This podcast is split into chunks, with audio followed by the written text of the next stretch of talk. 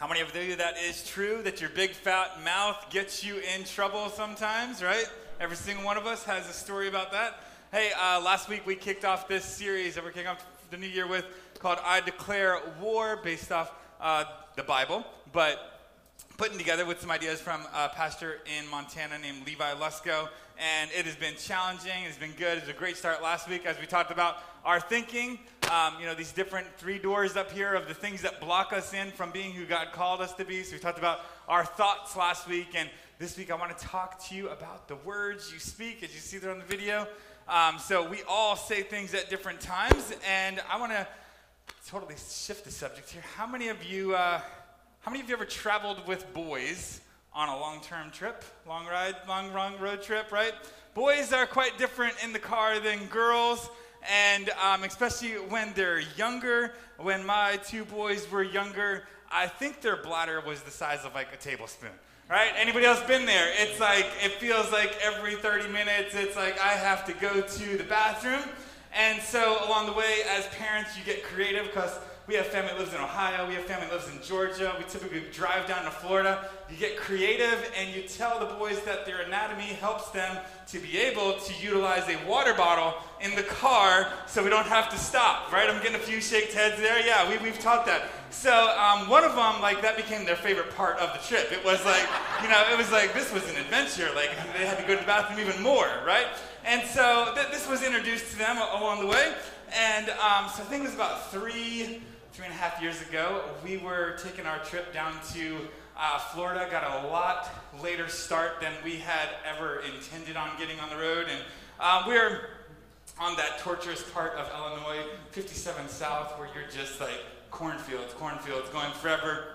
I think we stopped for, for Wendy's down like Mattoon area, stopped there, got dinner, you know, and it's vacation. They bribed me for dad can we get a frosty? Can we get a frosty? Like yeah it's vacation. You can get a frosty. So we got those junior frosties going in the car. And again we're in the car for 15 minutes after even though i told everybody to use the bathroom before we left right? Before we leave the restaurant. We're making the long-term drive here right? So 15 minutes in one of them has to go to the bathroom. We don't have any water cups at this time. We just have our big cup that we got like water bottles with a lid. We just got the cups that we got from wendy's Nancy helps with that process there, and uh, so we're finally in the zone. Like that, finally that road trip zone. You know, you get in the zone. It's now getting dark. Kids are settling in. It's quiet. I think I got on the phone call, calling some people from church, making sure everything was covered while I was gone, covering up some fun things. Everybody's getting quiet. And while I was on the phone, unbeknownst to me, is that Nancy was kind of straightening up the car. She doesn't like a cluttered car. So she decides to, to pour some substances together, some melted frosty and some deposits that our sons had made into a cup together. And now we have a minivan. And a minivan, it's amazing how many cup holders are in a minivan. Like, I honestly can't. There's 16. There is in the door, there's in the back door, there's in the back cup, cup holders, there's ones for the kids, there's four right here, another two right here.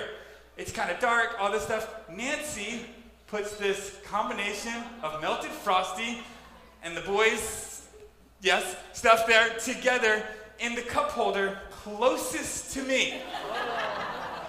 Not only does she put it closest to me, she doesn't mention anything, and there's a straw in it.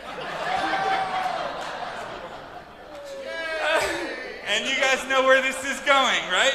I, I hang up my last phone call, I go to take a sip of something, and I did not cuss in that moment. There was not even words that came out of my mouth. It was more just, just groans were coming out and of a, of a substance of frosty and whatever else was in that cup. And, and Nancy looks at me and goes, I'm, I'm, I'm, and she tries to say she's sorry, but she can't stop laughing with how hard she is laughing at me. The kids are kind of awakened from whatever they were busy doing, and they, they catch on what's going on, and they start saying, Do it again! Do it again! do it again. They want me to do it again because they missed the first initial reaction of that terrible moment. I told a friend that story like shortly after, and he's like, You got to use it as a sermon illustration. And I was like, I am not using that was horrific. That was it took me three and a half years to be able to share that story to get over the drama of that situation. Because I mean it was just I think I got off the next exit. I was Ace Ventura with the plunger, you know, on the mouth, and I did get my toothbrush out of the back and brushed my teeth before we got on down the road. So, with all of that in mind, turn with me to Matthew, Matthew 15, verse 10. Words of Jesus says this right here. It is not that what goes into your mouth that defiles you. You are defiled by the words that come out of your mouth. Jesus says it's not that frosty combination that defiles you. It's not those nasty things that you eat that make you sick. That this, it's actually the things that defile you. Is not anything you eat or drink. It's the words that actually come out. It's the words that come out of your mouth that defile you more than what goes in. So, as I said last week, we talked about our thinking. This week, we are moving it towards a little bit further down from our brain to our mouth and the words that we say and the power of words. And that sometimes we've talked about in this series that we can be self sabotaging to the vision that God has for us, to who He's called us to be, to, to who He has designed us to be. And we can stand in the way with our minds, with our words that we speak, of preventing the, those things that God wants to see, those purposes that He has for your life. So that's why we're declaring war on the lies that we bought in. We're declaring war, and our greatest battle mind is what happens here, and then what is connected to coming out of our words. Because words, as we all know, our big fat mouth has gotten us in trouble at different times, and it can be self sabotaging of what we do. Experts say that we use about 5,000 words per day. On average, you use 5,000 words per day unless you are an eight year old kid that just wants to use all of those words all the time and explain everything. And, and our daughter, when she was younger, it was like exhausting, right? How many of you have that person? But on top of the 5,000 words that we use every day, experts also say that is only 7% of our communication is the words themselves. Exactly. I said that to Nancy in the car the other day, and I was like, see, you just told me. Very interesting. She didn't say a word, and her facial expression, your body language, your text, your email, all your other ways that you communicate, all those, that, that, that, that face that you show, those, those expressions, they communicate also. And that's why, man, that's why we live in this time maybe there's more drama than there was in other times. Maybe there's more family drama because of text and emails and Facebook comments and all this, because we're not sharing the facial expressions, the body language, the tone is misinterpreted so much. That's why that's why they made these emojis and use them for a reason. I put a smiley face on everything just so people know I'm happy, right? Because my text can sound like I'm not a happy person, right? So we've been given this incredible power, this incredible responsibility of communication, and yes, our words, and yes, our body language, and yes, our facial expressions, and yes, how we how we text and how we email and all this stuff. But we can say that our words are weighty. We say that with me? Words are weighty all those words that come out of your mouth, the ways that you communicate. Listen to what else Jesus says about the words that we speak. In Matthew 12, uh, verse 33 and 37, he says this. Says, A tree is identified by its fruit. If a tree is good, its fruit will be good. If a tree is bad, its fruit will be bad. You brood of snakes. Jesus is most how to warm up a crowd, right? You brood of snakes. How could evil men like you speak what is good and right?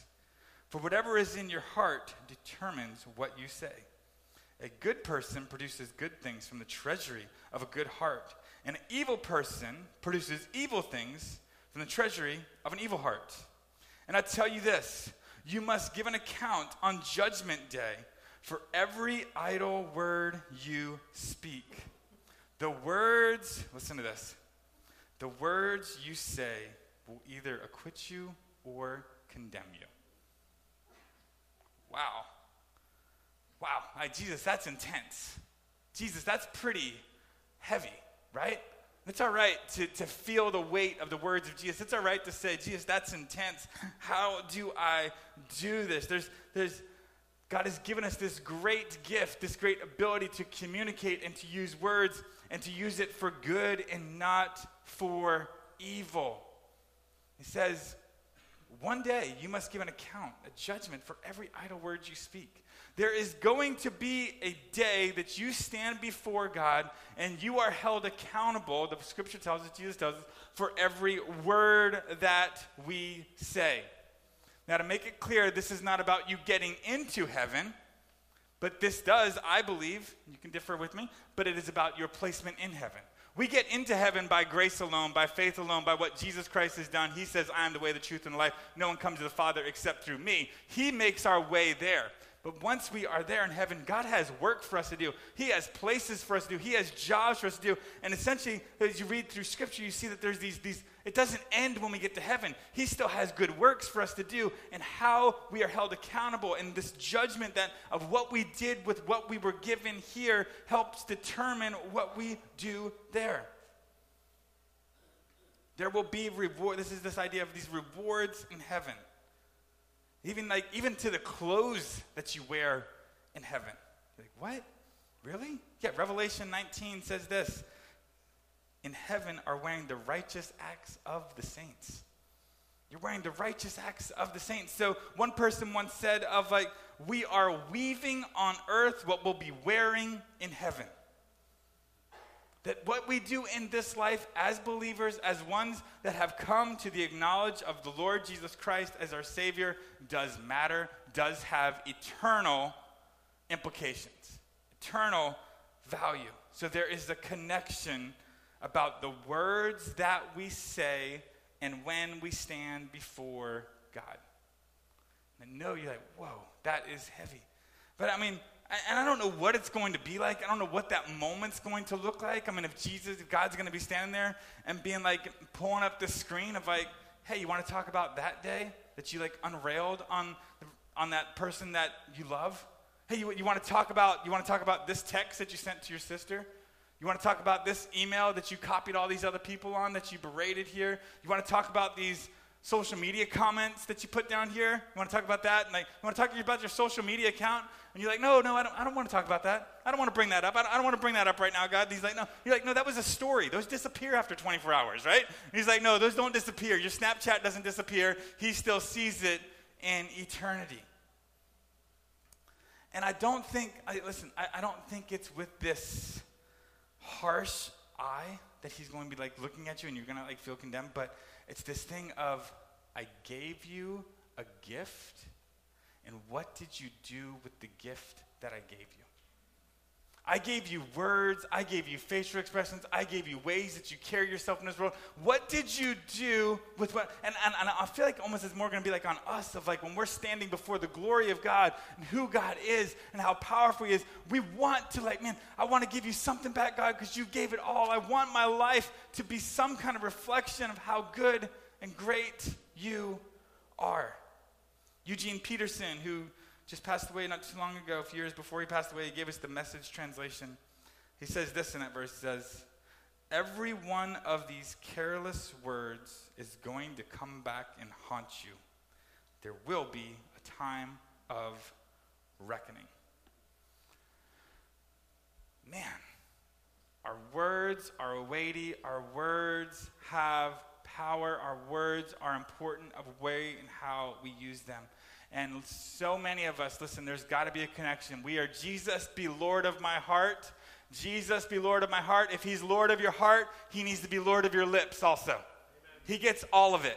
He gets every single part of you. Lord, be Lord of my life. I also need to be Lord of my lips too. Everything God has designed us with these words and the way that we communicate is to bring life and not death, is to bring praise and glory to God and not to bring hurt and destruction. And so I want to talk three different points for you to write down, for you that are note takers to write down your notes. Got three today. Woohoo! All right, here we go. Three ways for you to just feel the weightiness of the words that you are given to speak. Number one, your words impact other people.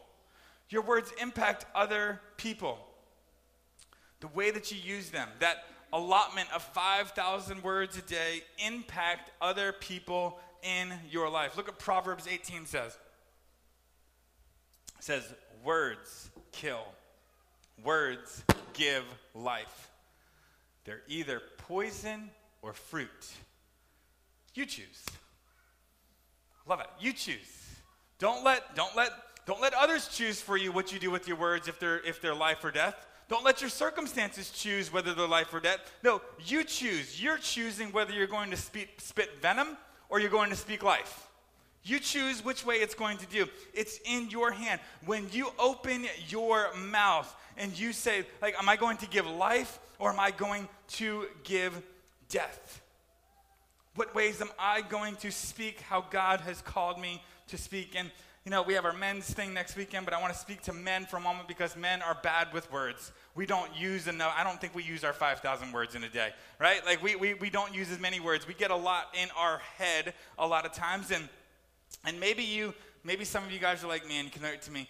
It doesn't come naturally, or it didn't come naturally. I'm a work in progress. God is still working on this, still stretching me. It didn't come naturally for me to use loving and doting words and words of affirmation just to flow out of me. Right? And, and you might be like, it wasn't a family thing. It wasn't, it wasn't demonstrated, you know? Like our family didn't say we loved each other. We just knew we loved each other. We'd let you know if we didn't love you, you know? Like maybe you come from that kind of background and it's you find it kind of odd and kind of awkward to to say doting, affirming, loving things. And I've shared this with you guys before, but man, when we first, me and Nancy first got married, this was, um, we haven't had many challenges, but this was one area that I had to improve on in my words of affirmation because I could be in my head and think it, but it didn't come out here. So we don't, today, don't just think it. We talked about last words, our thinking. Don't just think these good things, actually say it. Don't just think it, but say what you're thinking. I don't know if you've ever been like that. Man, if you're like this, like, hey, we're going out on the night for a date. She comes down. Nancy's beautiful. She's the, the woman that I love, the one that I chose, and she's dressed nice. And I'm like, wow, doesn't she look nice tonight? But there's a babysitter coming and giving instructions, and there's noise here, and all this stuff. And I don't even say what I'm thinking. I don't give the compliment in that moment, or I even, even before, like, did I tell you you look nice today? I thought I did must have just been up here in my head. Anybody relate with me? Like we just like get stuck in our head sometimes, like to voice it, to say it out loud. And so I've had to improve in this area. And what was get that family connections is a big thing because I, I'm telling you the differences between my family and Nancy's family and the two families coming together were drastically different. Drastically, amazingly different. If you've met my father-in-law, Pastor Mark, when he's come here, words of affirmation just fall out of his mouth without even trying. It's like, I mean, he comes over for dinner, sitting down for dinner, and he's like, oh, Guys, it is so good to be with you guys. I've been looking forward to being with you. I've missed you so much. Nancy, you are just so beautiful. I am so proud to call you my daughter. Damien, I am so proud of the work that you are doing. It's just incredible. I just tell everyone about you. And then like takes the first bite of the food. It's like, oh, Nancy, this meal is just amazing. These are the best fajitas I've ever had. You have to give your mom the recipe. Oh my goodness, how did you do this? And you're like, oh my, are you for real? You know, like, I mean, that, so that's, that's, that's dinner with Nancy's family. The first time Nancy comes to my family's house years ago, when we were dating, she comes over for dinner, over for, to Georgia for, we're still in the dating stage. Um, we sit down. I think maybe we prayed for the meal. Maybe. First thing my dad says is, Where's the hot sauce? This needs some more flavor. And then my sister says something kind of snarky, and he just goes, Katie, you're a screw up. You'll always be a screw up. You're nothing, you'll be nothing but a screw up. Nancy's jaw's like on the floor, like, who talks to people like this at the dinner table? So clearly, control of the Holy Spirit. I don't speak venomous things. I don't like, you know, control, I don't, I don't speak harsh, mean things. But at the same time, I wasn't saying anything. So we get married, she makes a meal, and I don't compliment it. And she's sitting there waiting. She's gotten compliments all her life, waiting for a compliment. My compliment is I got seconds. That means I liked it. That means I wanted more. And she's sitting there waiting for a compliment, right? And so, yeah, anyway. So we, we need to be more free with these words. We need to be able to share what is there. And like when I, when I look at those two conversations of my family and her, which one is life and which one is death? Which one is, is giving words of affirmation, encouragement? Which one is saying, hey, hey, I believe in you? Hey, I, which one inspires you to want to continue on the path that you are going? See, speaking encouragement to other people has been an area that I've been growing in and, and, and using words to build other people up. Because we can either use them to build them up or to tear them down. And I believe that God has given us this tongue and this mouth and our way to text and our facial expressions and our way of loving people to, enc- to, to encourage others to good works, to push them on in good works, to be there with other people. Listen, think about it. God loves the people in your life so much that He puts you in their lives. Think about that. God loves the people in your life so much that He's placed His Holy Spirit inside of you and placed you in that family that might be dysfunctional. He's placed you amongst your coworkers that might have attention. He's placed you in your neighborhood. He has placed you there because he loves them so much and he wants your his love to shine through you. He wants you to be that encouragement in their lives. And he gave you a tongue and a mouth and lips to say things, to speak life. To speak life. Because, man, have you ever, when you're on the receiving end of encouragement, it's amazing, right? I mean, I, I love to be encouraged now. I have people that like are my encouragers. Like, you know, and, and many in this room send me like encouraging texts or give me a call and encourage me in different ways. And like, man, that just gives like, ooh, okay. You know, like I like that. Like, man, I was down, I had a hard day. Someone saying, hey, I'm praying for you. Hey, I really encourage this. Man, it gives you life. It encourages you when someone says, I appreciate you. It puts a little fuel in the tank. And then now it makes me want to turn around and encourage others.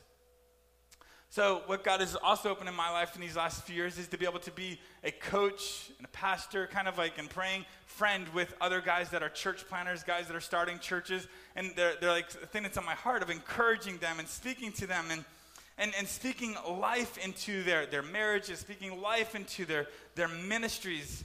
And I had this one friend that was just going through a really tough season. And he called me up and he was just like, my goodness, I feel like I'm a terrible leader. I've had a, the third leader in our church fall into like sexual sin and like big issues going on. And man, do, what, where, what is going on? What is my problem? Like, here's this other one. These people were leaders, and then they come and tell me that they had an affair. And he's just like, he's just like down on himself and like, just, I don't know if I've got what it takes. And you just sit there and you listen. You listen. You listen what the Holy Spirit wants to use your mouth to speak encouragement. I just go, hey, God has put you in this, these people's lives because he loves them so much. And guess what? They've come into your ministry, into your church, and they have brought the most ugly sin that they could bring. And they confessed it. And they're asking you to walk with them. And they're not in a place of hiding. And hey, you get to minister to them. So even this bad situation turns into something good. And he's like, oh my goodness, wow, Talk to him two weeks later. He's like, wow, I'm still on a high from how you encouraged me last time. And listen, that's not about me. That's about the Holy Spirit speaking through us because I encourage them. They encourage me with how I encourage them. Turns around, I've got more go go juice in my tank. And I want to, next time a guy calls me and needs encouragement, I'm remembering that it encouraged someone else and how it encouraged me. And it's like this ongoing thing of these words that we're supposed to use for giving life. To give life. That God loves those people enough that He puts you in their lives. So, your lives, your words, your actions, they can either give life or they can bring death. They can give life or they can bring death. And, and it's really odd, I think, a lot of us maybe are, are prone in our culture towards sarcasm. You know, and, and there's ways of like, oh, it's cool, I can pick on him. You know, we're just sarcastic and joking all the time. And, and that, that, there's a place for that, and there's fun for that. But sometimes I think like we're kind of hiding something else underneath the surface of like what we really want to say or how we really want to affirm someone. And, you know, and, and, it, and sometimes it can just straight up be, be rude. And, and you're known for your kidding around and you're joking with other people. And, you know, but some of those things that we say, we can't just scrub them away. Like it makes an impact on people's lives. When you just send out that email or that text with, just because you're angry, you just got to get it out. And you hung them out to dry and you just used your words like bullets in a gun. You know, like those words that you use. And I could have picked up 20 verses about words. I was looking at my the other night and I was like reading through them. Like, there's so many verses about the words that we say. I just want to share a few with you. Ephesians 4 29 says this Watch the way you talk. Let nothing foul or dirty come out of your mouth. Say only what helps. Each word is a gift. Each word that you use is a gift. I want you to stop and think about that when you talk to someone. Are my words like a pretty wrapped present that someone is excited to get and excited to open? Is it that? Is my, are my words a gift? Or are my words more like Billy Madison brown bag on fire in front of the doorstep, right? You know, like, which, which, which, which kind of gift are we giving people when we use our words? Are we using words of life or are we using words of death? Again, things that I've been learning through this in my, my words and, and speaking and welcome to my therapy session. Each one of you guys should preach. It's like great. You have to like work through all of this stuff and then share it. So um, here's my therapy couch, right? So uh, just a short time ago, uh, I kind of had this realization with some help from my wife helping point it out and the Holy Spirit, um, is that my, my, daughter is, is coming to an age of you know, of, of Nancy growing up in a home where she was affirmed so much, and my daughter Jade needing that affirmation and reading about how girls, like, you know, their dad should be the first one that tells them that they're beautiful. Their dad should be the one that's the most proud of them. Their dad should be the one that dotes on them before any guy comes along to do that.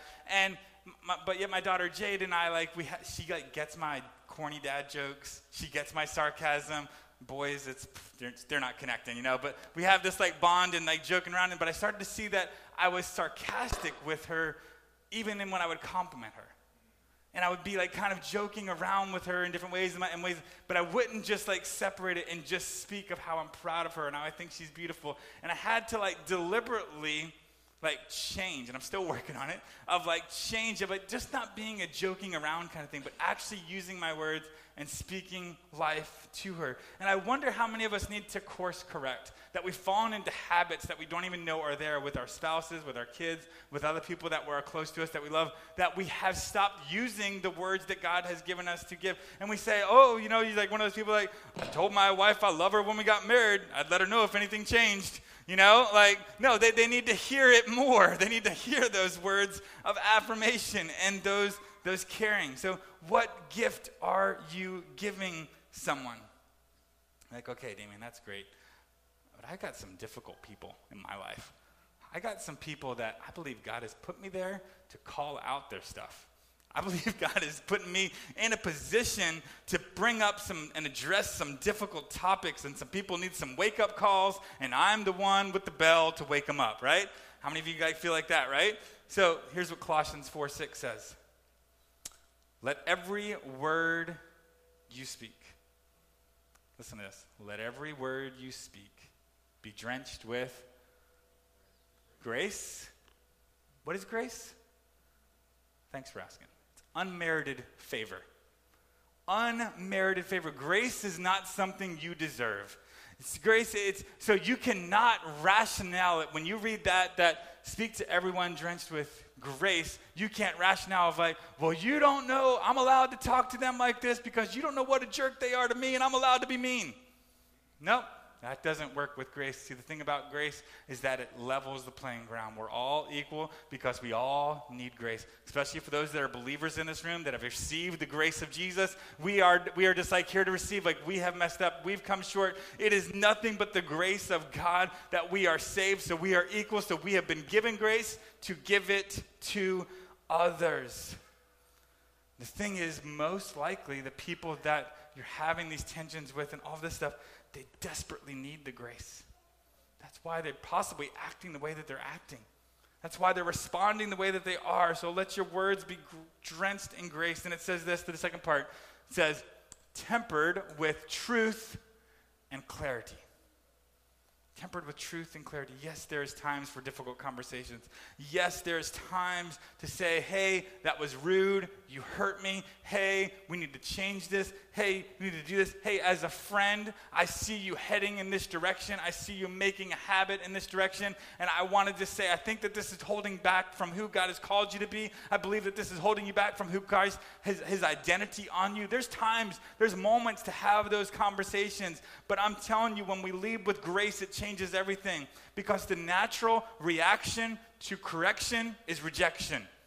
Right? You start to correct me and I want to reject it. I want to make excuses. I want to tell you why it's not right. Oh, you think that? Let me tell you what I think, right? But when we lead with grace, when it's saturated in grace, it causes the walls to come down. It causes it to be received in a way, and it's no longer about these making excuses, and it lets that love of Christ come in. All right, so your words impact other people. Words impact other people. Number two, your words are powerful. Your words are powerful. Think about the ways that we hear about the words throughout Scripture. Throughout Scripture, from the very beginning in Genesis, how did God create the world? He spoke it into existence. He spoke it. And then we read in John chapter 1 about the incarnation of Christ coming. The most important moment in history for each one of us is that the Word became flesh. Jesus is the living Word. So, beginning, like the, the power of words, I need you to understand this. And that this is that, this is that tension, that beautiful, amazing challenging part is that we are made in the image of God and we are given the ability to communicate and to speak. Now, our words are not as powerful as God, but we are given ability with our words. We can create, we can tear down, we can build up, we can heal, we can hurt with our words. I just want to remind you that God hears you all the time, not just when you're praying. He hears you all the time. So when you are going about your day saying, Oh my gosh, this is just a terrible boss. I can't believe this guy is my supervisor. It's just awful. I, this teacher is just the worst. I can't believe this next semester I got the worst teacher in the entire school. And then you get in your car and like, man, why do I have to drive such a little crappy car? And, you know, everybody else has got a nicer car. And then you come home and you look at your kids and they're so ungrateful and entitled. And there's my lazy spouse not doing things. And there's my cruddy little house and all this stuff. And, you know, and God's just like, Okay. If that's how you want to label it, if that's how you want to perceive it. Remember in Genesis also, Adam is there and he brings all the animals and he tells Adam, Adam to name the animals. And whatever he named them, it stayed. That was the name. So in your situations, he will allow you to label and to speak into existence, and it will stick. Your words have power. If you want to label your situation like that, it'll stick. So, if you talk like that and you act like that, consequently, what are you going to have? You're going to have a terrible encounter with your boss. You're going to have a terrible encounter with your teacher. You're going to have to endure driving around in your crappy little car. You're going to be angry and frustrated and just point out all the spots where your kids are ungrateful and your spouse is lazy and your cruddy little house and all this stuff, right? Because you will feel how you speak and you will find what you seek. You will feel how you speak. Your words have power, they have an ability of sticking. I'm sorry for all the crap talk. Just got a little. Next week, none of that coming out. Only what is wholesome is coming out of this mouth. Good, necessary for edification, building people up, right? Just got a little excited there, right? So, but because words are a gift, and I don't want it to be a burning bag, I want it to be a gift. So, the words that are, the point is, the words that are coming out of your mouth are changing you. They're changing you. and they're either speaking life or death. And yes, are they having impact on your children? Yes. Are they having impact on your coworkers, on your family members? Are, they, are yes. Is there a possibility that the words you speak will cause someone one day to have to go to therapy and then eventually bring all that stuff to Jesus? Or the better turn is to bring it to Jesus first and deal with it. You know, but but those things, those are, are your words having effect on other people? Absolutely. But at the end, the one who receive, not just the ones that receive your salty comments, your statements on social media stuff, is that you are changing in the process. And the words are impacting you more than anyone else. Why is that? Because practically speaking, you're hearing your words than anyone else. And then, of those other 5,000 words, you're murmuring and talking to yourself and saying things out loud, and you are the biggest voice in your head. A majority of talk is self talk, they say. There's self talk and there's external talk, but if you add it all up, that's a lot of just words that we are saying to ourselves. And Jesus says, those words, they defile you. That's not life. That's not joy. That's not the peace I have. And yet, this is the tension of this is this I declare war on my sinful flesh person, my old self and my new self. Because those Jesus is saying to your new self, hey, look, those things defile you. That's not who I want you to be. That's not how I made you. But your old flesh, this is the rub. This is the tension of what we're talking about in this declaring war about this old self. Is like that old self is saying, yeah, it feels good. Come on, say it again. Do it again. It's like the kids in the back seat, Daddy, do it again. Take another sip. And you're like, but your spirit man needs to rise up within you. And when your spirit man gets stronger than that fleshly desire, when your mind is set on things above, you start going, what, why, why would I want to taste the nasty, melted, frosty with other stuff in it because it defiles me? And we start seeing our words the same way that I don't want that stuff because it defiles me. And it's a new perspective and a new, we're not even tempted anymore. But that that's that defeating that flesh, walking in the spirit. Some of you, some of us, we just need to get so sick and tired of that old lying voice in our head that brings you down and says all this negative stuff that's constantly berating you, constantly saying these things and pointing out your mistakes and your flaws and all this negative stuff. And you just got to look at it and say, whose side are you on, voice in my head? Like whose side are you on? Like are you are you even for me? Do you even want me to do well? Because when I compare the voice in my head and the voice that's trying to tell me all these negative things and I measure it up to what the word of God says and what God says about me, I go, that voice in my head, you're the worst. You're terrible. You are like that nasty, defiling drink that you do not want to drink. You don't want that. What side are you even on? And then guess what? I gave you permission to fire yourself. Just fire yourself. Just say, just say you have, you have been fired because you are the worst critic of myself and the world around me. I'm firing you as a critic and then turning around and I'm hiring the spirit man inside of me as my coach. Because that Holy Spirit wants to come inside you and lead you and guide you and call out the truth of who you are. That spirit man, that spirit woman inside you says, Come on, be my coach. You get the difference between a critic and a coach? A critic just sits on the sideline pointing out all the mistakes, all the problems, all where you came short, and just like lays all this heavy stuff on you, all this negativity, this passing judgment. But a coach is in your corner. The coach cares about you. The coach is there when you're down. The coach gets on the bus and rides home with you. You know, whether win or lose, whatever, he is there with you. He cares about, he has blood, sweat, and tears invested. The coach cares. He's saying, Come on, I know you fell. I know you slipped up. I know you let that thing come out of your mouth, but guess what? We're going to set a plan up for next time. You might have messed up, but you're not going to stay down. You might have got knocked down, but you're not staying down.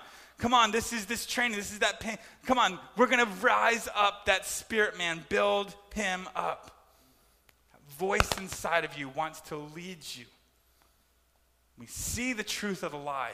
We see that, that it defiles us in these things, and that Holy Spirit rises up, and it's like what Isaiah 30 says right here. Isaiah 30, 21 says, Whether you turn to the right or to the left, your ears will hear a voice behind you saying, This is the way. Walk in it. Mandalorian friends out there? Nobody? this is the way. This is the way to walk in it. That voice will be telling you this choose life, not death. Choose life, not. And then that's where it connects to the speaking encouragement to other people. When you know who you are and you know the words that you have to speak, now you get to speak it to others. Again, we're having this marriage workshop. There's going to be great things in there, but listen. Sometimes spouses and the ones that we love the most, we voice the most of that mummering, that, that, that negative stuff around us, around the ones that we love the most. And so when you hear someone in your family, your spouse, saying, Oh, look at this wrinkle. Oh, I'm getting so old. Look at the spare tire I have. Oh, I'm a terrible mother. You just look at them and say, Don't talk about my wife like that. When, when, when, when, when, when, when husband comes, oh my gosh, I'm too stressed out. I can't handle this. I'm a terrible father. He said, don't talk about my husband like that. And we start calling out those lies that our spouses are believing, that our kids are. If your kid comes home saying, I can't do this, don't talk about my son like that. Don't talk about my daughter like that. And we start speaking life and encouragement to them. Don't talk about that. Don't listen to that voice we learn to speak life to each other, changes the atmosphere. So, our words powerful. Our words impact people. Number three is the attitude of gratitude. In all of your 5,000 words that you use every single day, possibly the most powerful, important thing that you can say is thank you. Thank you, God for this life. Thank you, God. It puts a smile on your face. Thank you, God. This changes my perspective. You instead of all that cruddy talk, right, that we talked about there, instead of all that terrible stuff, you can you can start to have this positive God, I thank you that I have a boss. Because I have a boss, that means I have a job. Thank you, God, that I have that. God, God, thank you for my teacher because I get to go to school where that's not a given for the entire world that they get to get educated and move their life forward. God, thank you that I don't have to depend upon public transportation and I do have this little car and I'm going to use this car to the best of its ability until you bless me with something else. God, thank you for my spouse that I get to call out the best of who they are. I get to call them out and I get to encourage them. Thank you, God, that, my, that I have a home, that I'm not homeless. And you start like changing that perspective and it's like, it changes when you read this and what it tells us to fix our eyes on. Because it's easy, it's normal, it's simple, it's easy to play the comparison game and look around what you don't have. But setting your mind on things above. 1 Thessalonians 5:18 says this: give thanks in all circumstances, for this is God's will for you in Christ Jesus.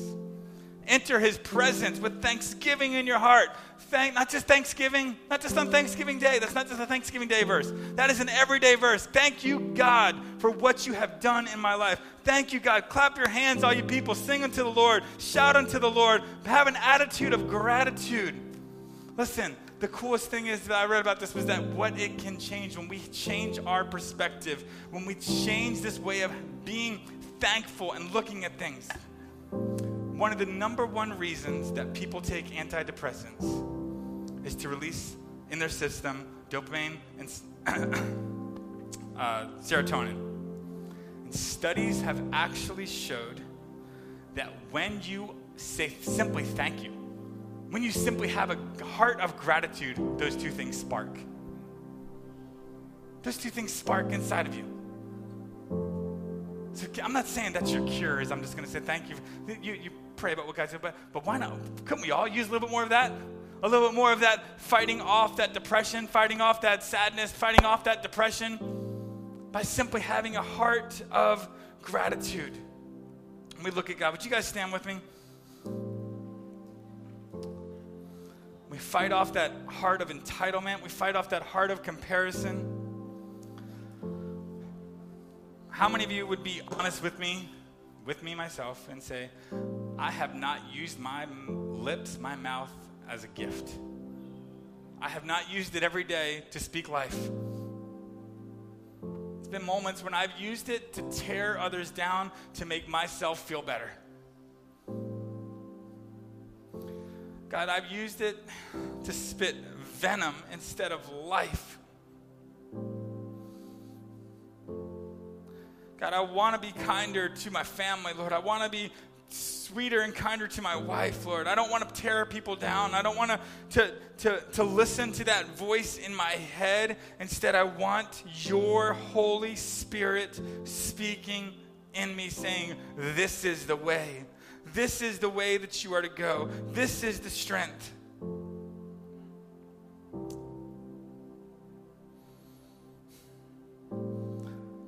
Yes, saying thank you is important, but I think first, even above that, is saying Jesus. saying Jesus with your mouth and saying, Jesus, you are my Lord. You are Lord of my heart. You are Lord of my life. You are Lord. Of, you are my Savior, and you, Lord, are going to be not just to not to save me for salvation for when I go to heaven, Lord, but you are Lord of how my life is ruled and reigned today. Lord, you are the giver of life. You are the giver of salvation. You placed your Holy Spirit within us to have the power and the ability and the authority to do what you've said, Lord.